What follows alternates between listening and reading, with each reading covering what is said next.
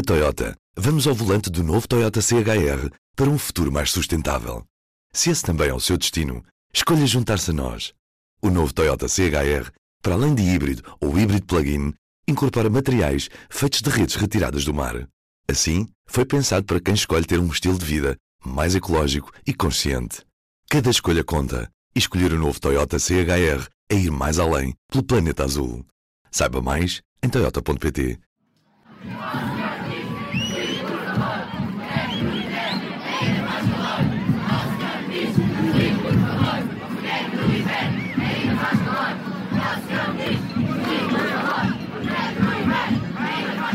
Governo, escuta! Os jovens estão em luta! Governo, escuta! Os jovens estão em luta! Governo, escuta! Os jovens estão em luta! Os jovens, unidos, jamais serão vencidos! Paz! Pelo clima! Paz! Pelo clima! Paz! Pelo clima! Em março de 2019, milhares de estudantes foram para as ruas e por todo o país se fez ouvir a necessidade de uma mudança climática. O Fridays for Future foi trazido a Portugal pela Greve Climática Estudantil. O coletivo de jovens de todo o país segue os passos da ativista sueca Greta Thunberg. Mobilizam-se todos em prol da luta por justiça climática. Meu nome é Inês Malhado. Eu sou a Laura Costa E eu, a Michelle Coelho, somos alunas da Escola Superior de Comunicação Social e pode ter ouvido as nossas vozes no mais recente episódio do Repórter 360. Em mais uma parceria entre a ESCS FM e o público, produzimos uma reportagem sobre os planos futuros do movimento Greve Climática Estudantil.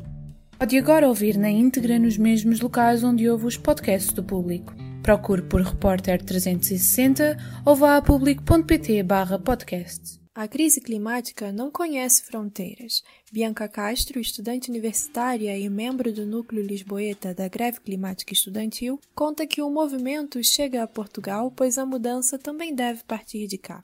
Em Portugal também havia esta necessidade de agir, portanto, é um problema global que tem de ser tratado globalmente, como também em Portugal e em termos do governo português também conseguimos ver muito esta inação climática e estas falsas promessas que se vêem, infelizmente, por todo o mundo. Parte muito daí da necessidade de ver a ação climática a acontecer e também desta nova abordagem, digamos, e desta nova mobilização em massa que parte muito dos jovens, que é uma coisa que também não estávamos assim tão habituados, portanto é um movimento maioritariamente organizado por jovens, que começou também por ter um público-alvo mais jovem, mas que efetivamente percebemos que isto é um problema que afeta toda a sociedade e por isso precisamos de toda a sociedade, todas as faixas etárias, todos os setores. A greve climática estudantil reconhece a urgência da mudança climática. A acompanhar a atualidade, elabora manifestos com os pontos de ação que consideram mais emergenciais. Uma coisa que nós reivindicamos sempre é uma transição justa, portanto, uma requalificação profissional para todas as pessoas trabalhadoras dos setores poluentes, portanto, setores que têm de acabar, como que é o caso da indústria fóssil, mas não podem simplesmente acabar. Obviamente, tem de haver sempre uma transição justa, uma requalificação profissional para todos os trabalhadores, que depois, dentro da transição justa e também a ver com a campanha Empregos para o Clima, onde estamos inseridos, vão ser criados centenas de milhares de outros empregos verdes que devem dar prioridade a estas pessoas que saíram destes setores poluentes. Portanto, não deixar ninguém para trás. A criação de uma empresa pública de energias renováveis que lidere então o processo de produção e distribuição de energias acessíveis a toda a população. Temos falado bastante também da questão da ferrovia, portanto, reivindicamos uma ferrovia que realmente sirva às pessoas. Isto passa pela expansão da ferrovia nacional e internacional, mas também do melhoramento não só da ferrovia, mas de toda a rede de transportes públicos, tornando-a acessível a todas as pessoas.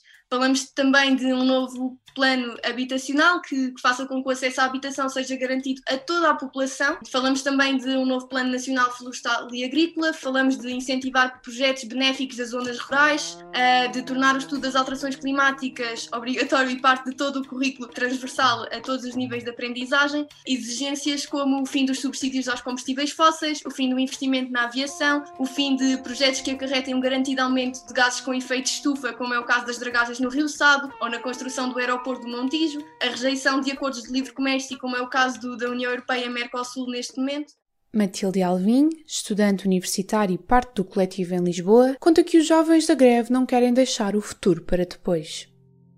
Com a greve em específico, acho que a questão da Central de Sines, que era o encerramento antecipado da Central de Sines, não podemos dizer que foi uma vitória, porque apesar da Central ter sido encerrada dois anos antes do que era previsto, vários trabalhadores foram deixados na rua, então não foi bem uma vitória, porque nós reivindicamos a transição justa com requalificação dos trabalhadores, mas um tempo antes da greve haviam 15 contratos para explorar combustíveis fósseis em Portugal e várias organizações se juntaram em várias campanhas, por exemplo o Climáximo, e no final, o, o, ano passado, foi cancelado o último contrato, que era um contrato de gás.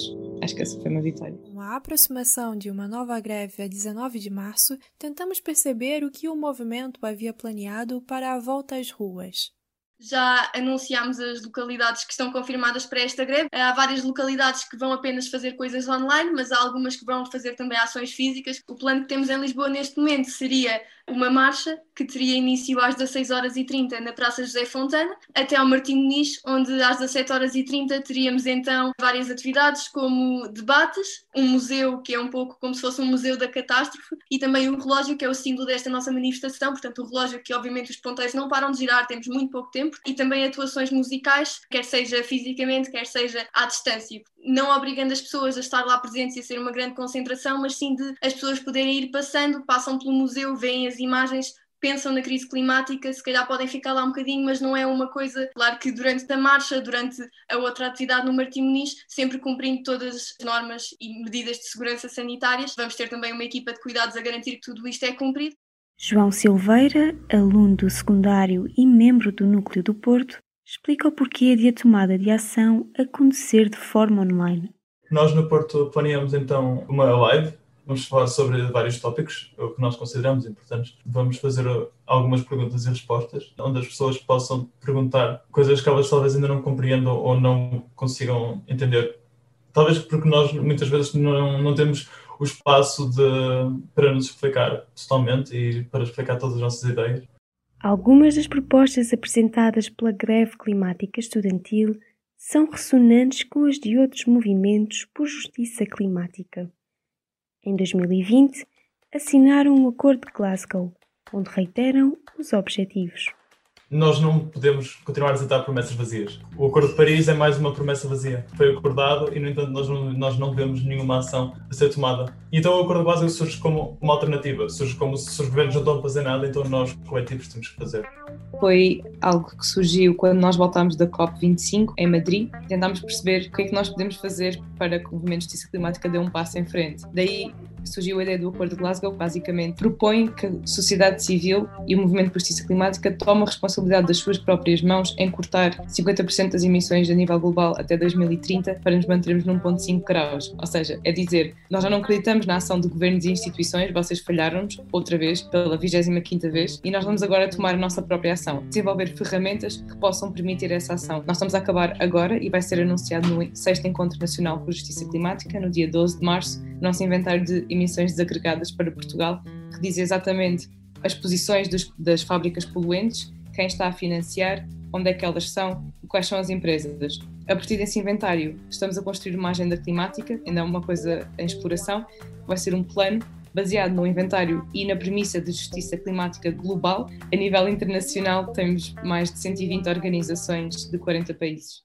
O movimento não olhará a esforços para que a mudança que querem chegue o quanto antes acho que é importante mencionar que ninguém está a fazer o suficiente, não há nenhum político, partido, uh, governo, instituição que esteja a fazer o suficiente e mesmo nós, enquanto ativistas, temos de continuar a fazer cada vez mais. É falar desta agenda, é construir isto em conjunto, é construir isto com toda a sociedade, porque é um problema sem paralelo que cabe a toda a sociedade responder, porque isto é uma luta por todas as pessoas e para isso precisamos de todas as pessoas, e é continuar a falar disto, é continuar a agir, é continuar a tomar ação, a sair às ruas e é não sair enquanto não ganharmos este futuro e presente digno para toda a gente.